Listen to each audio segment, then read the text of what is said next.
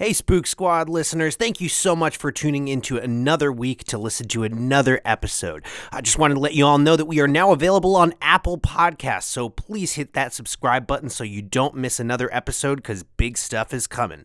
That being said, enjoy the show. It's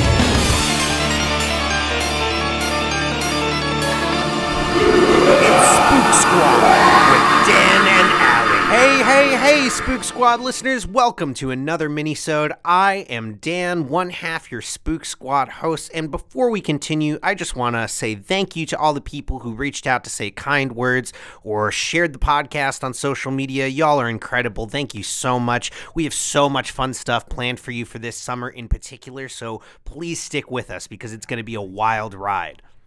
All right, so moving on from that, let's get into the main topic of today's minisode, which I am also very excited to talk about. Today, we are going to be talking about grindhouse cinema. Oh, what an awesome topic. So, what do I mean when I'm talking about grindhouse? Well, grindhouse refers both to a type of kind of theater institution and also the types of films that are typically shown at that kind of establishment.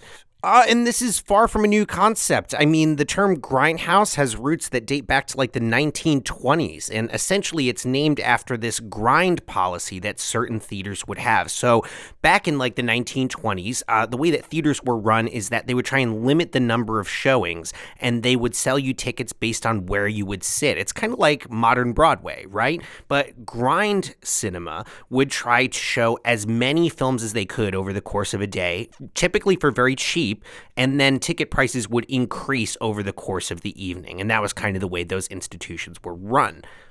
Now, film historians agree that there are three main criteria for what qualifies as a grindhouse cinema.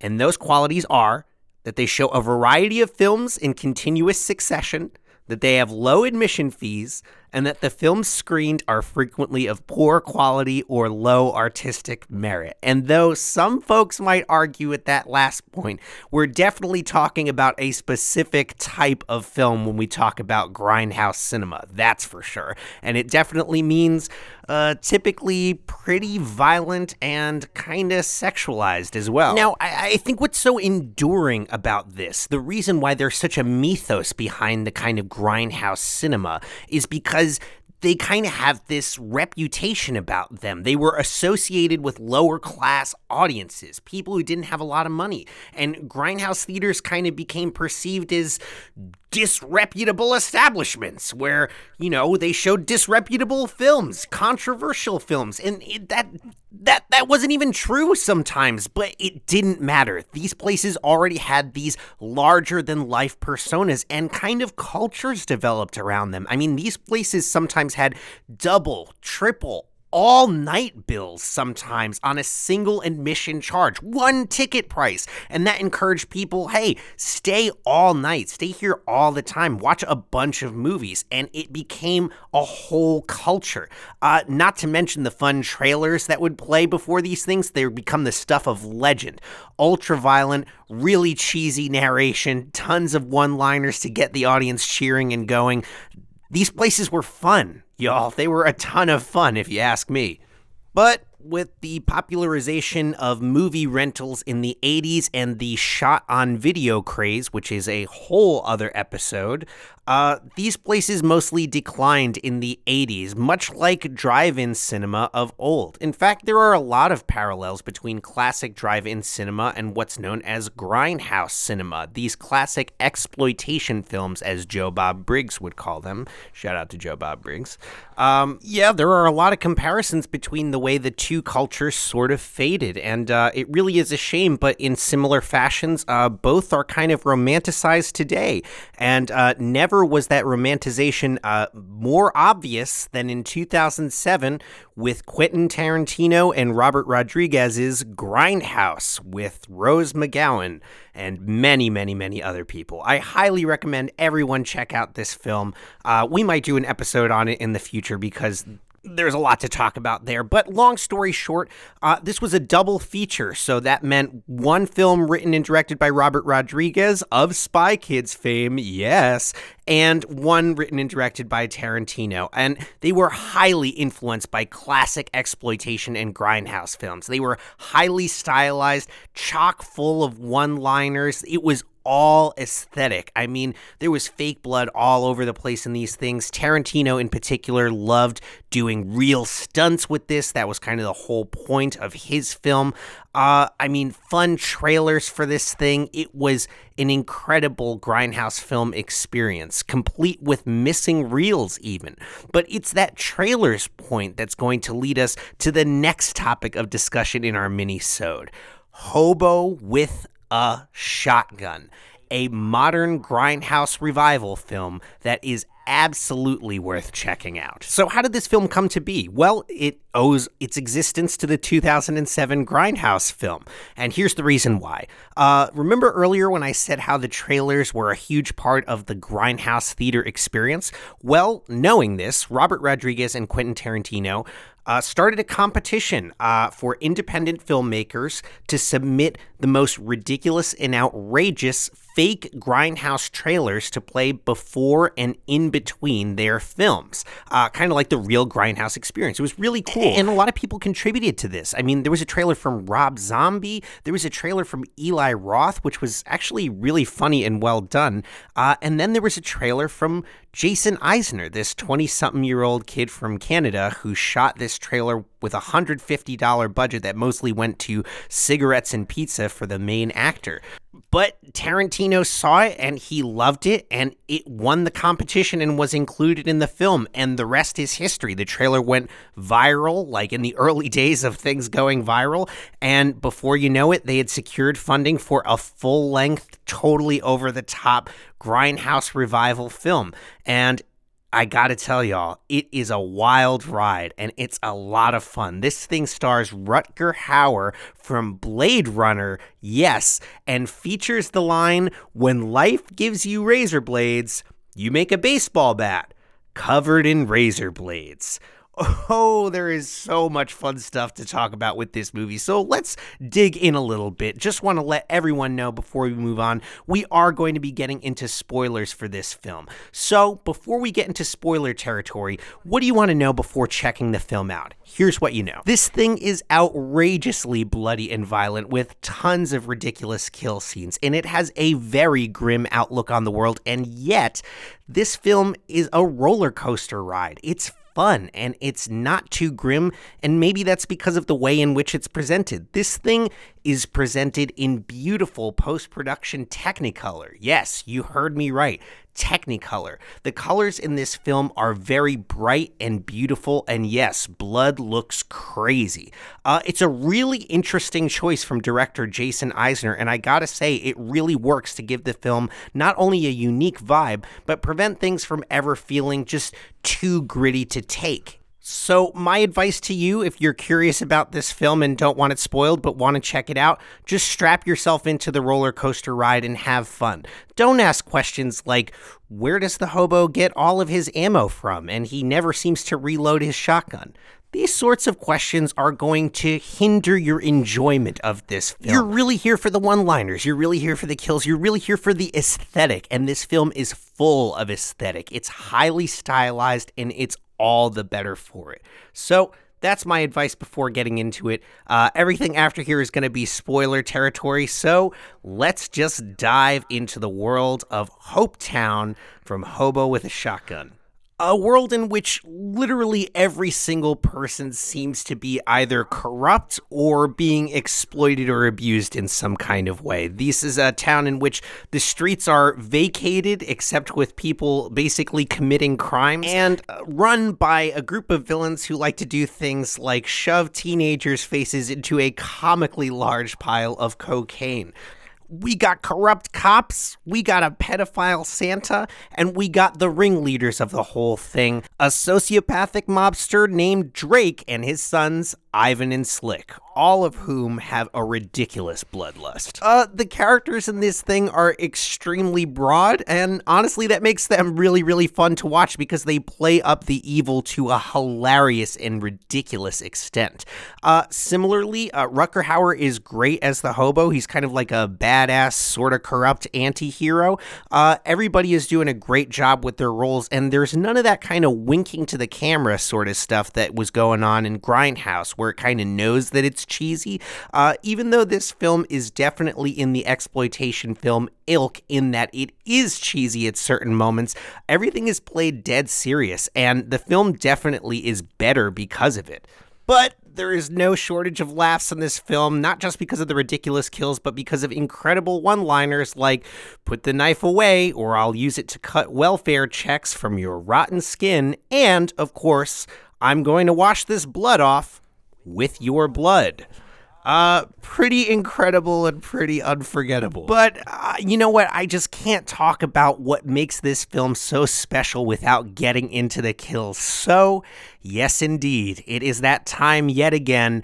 Time for the Kill Corner. Kill Corner.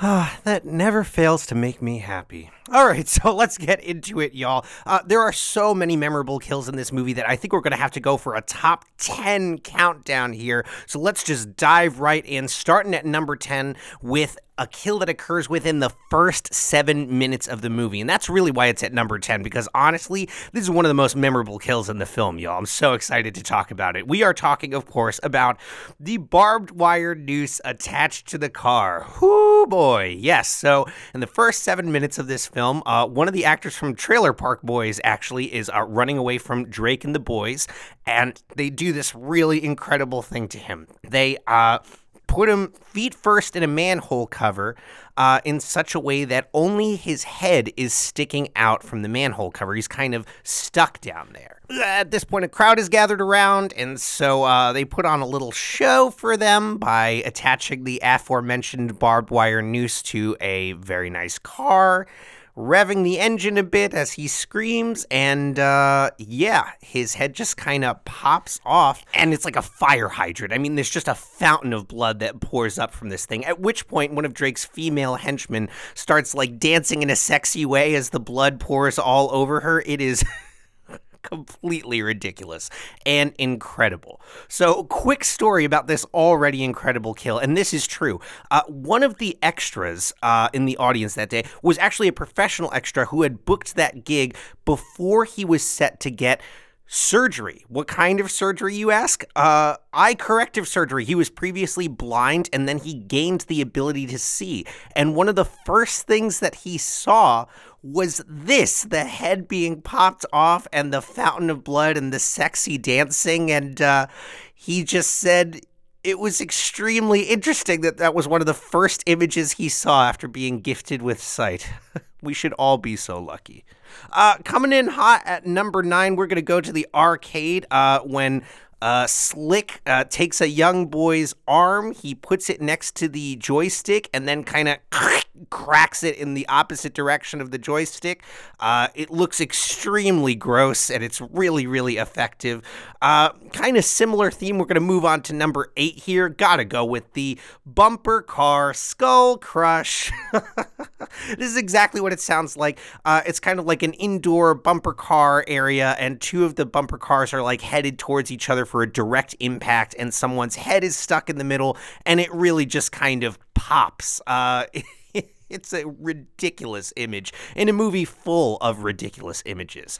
So, uh, coming in hot at number seven, uh, we got the revenge for eating glass. This is a really, really good scene. So, early in the film, there's this guy who's kind of like a filmmaker. I personally feel like it's kind of a commentary on uh, exploitation filmmaking in general, but it's kind of like a more intense version of Jackass. This guy has a handheld camera and he's basically uh, paying people like $20 a pop here and there to like get punched in the face like five times in a row, and he's filming the whole thing.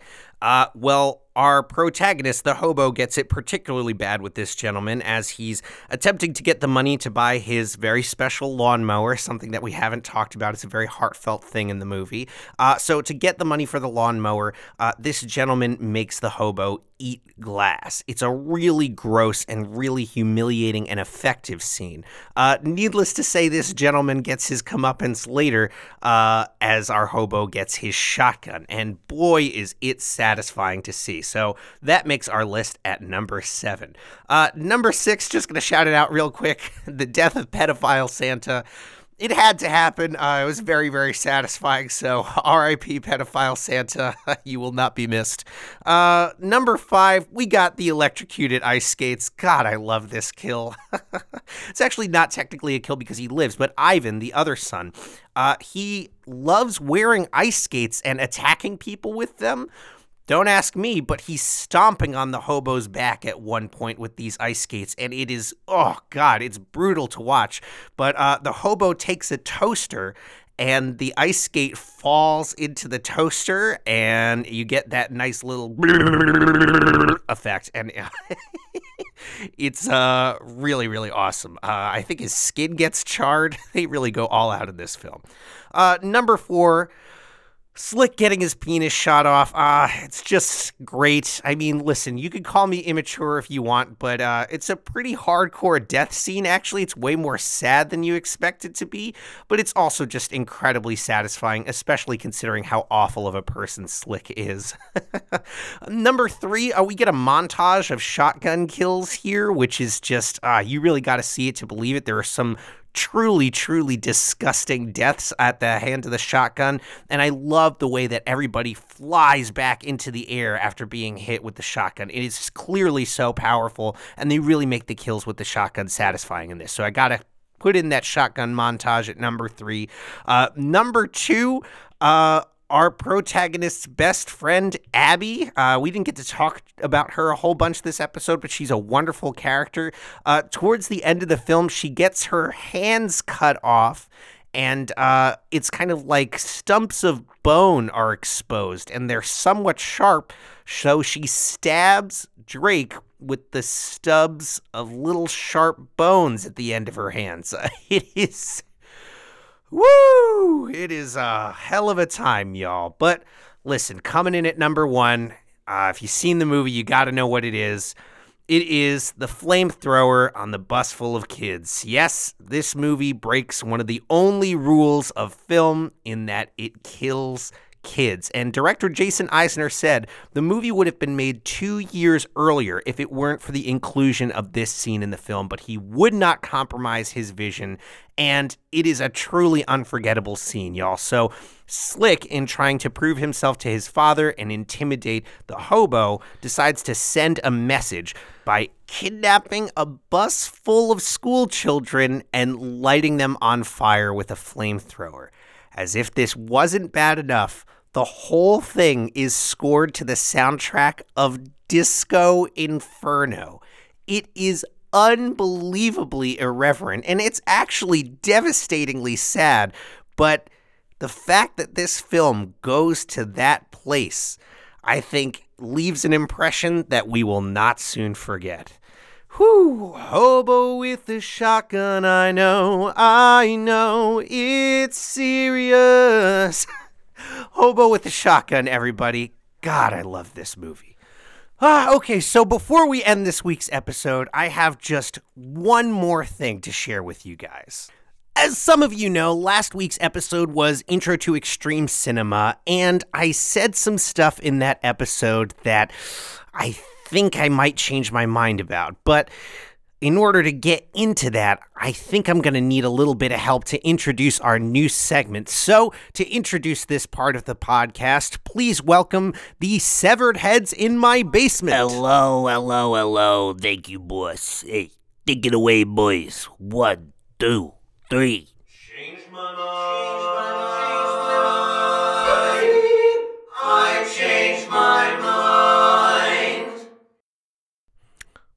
Okay, well, thank you, Severed Heads. Uh, it continues to terrify me that you are in my home and can talk and sing, but that was actually really quite lovely, and I appreciate it. So, thank you. Uh, so that being said, yes, I actually do change my mind on something that I said last week, uh, specifically regarding what is and what is not extreme cinema. Uh, during that part of the minisode, uh, I definitively stated that the Human Centipede was not extreme cinema and that it was trying to be, but it fell short. Uh, since then, I've kind of revisited this topic. I've talked with a couple people about extreme cinema, and uh, especially folks who aren't really familiar with the genre uh, they look to the human centipede as kind of as bad as it gets in certain respects. And yes, they haven't seen stuff like a Serbian film, but I kind of feel like I should maybe respect their interpretations.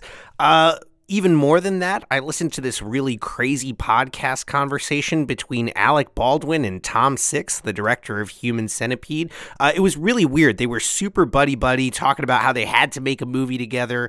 And uh, Alec Baldwin just kept saying that Tom Six was extremely charming, and uh, he was. He was fairly charming on this episode. Uh, but he kept saying stuff like he was trying to redefine evil. And one story that he told in particular made me think uh, maybe he kind of did that in some ways, particularly from Human Centipede 2. Uh, he was talking about filming a scene in which the second human centipede is created. And uh, this gentleman, this abuser, this guy who's created the centipede, uh, he wraps barbed wire around his penis and then begins to abuse the centipede. And the director said while this was happening, he leapt from his chair. He was like screaming because it just looked so good to him. And he turned around, and half the cast and people filming had walked away crying because they were so disturbed by what was happening before them. And I heard that story and I was like, I guess that's pretty extreme. All right, so the human centipede counts as extreme cinema. Sorry, guys, I got that one wrong. Uh, all right, so that's going to do it for us this week. Thank you so much for tuning in, you guys. It really, really means a lot to us. Please subscribe and let us know if you enjoy the podcast and follow me on Twitter for more updates. Thank you so much. This is Dan signing out.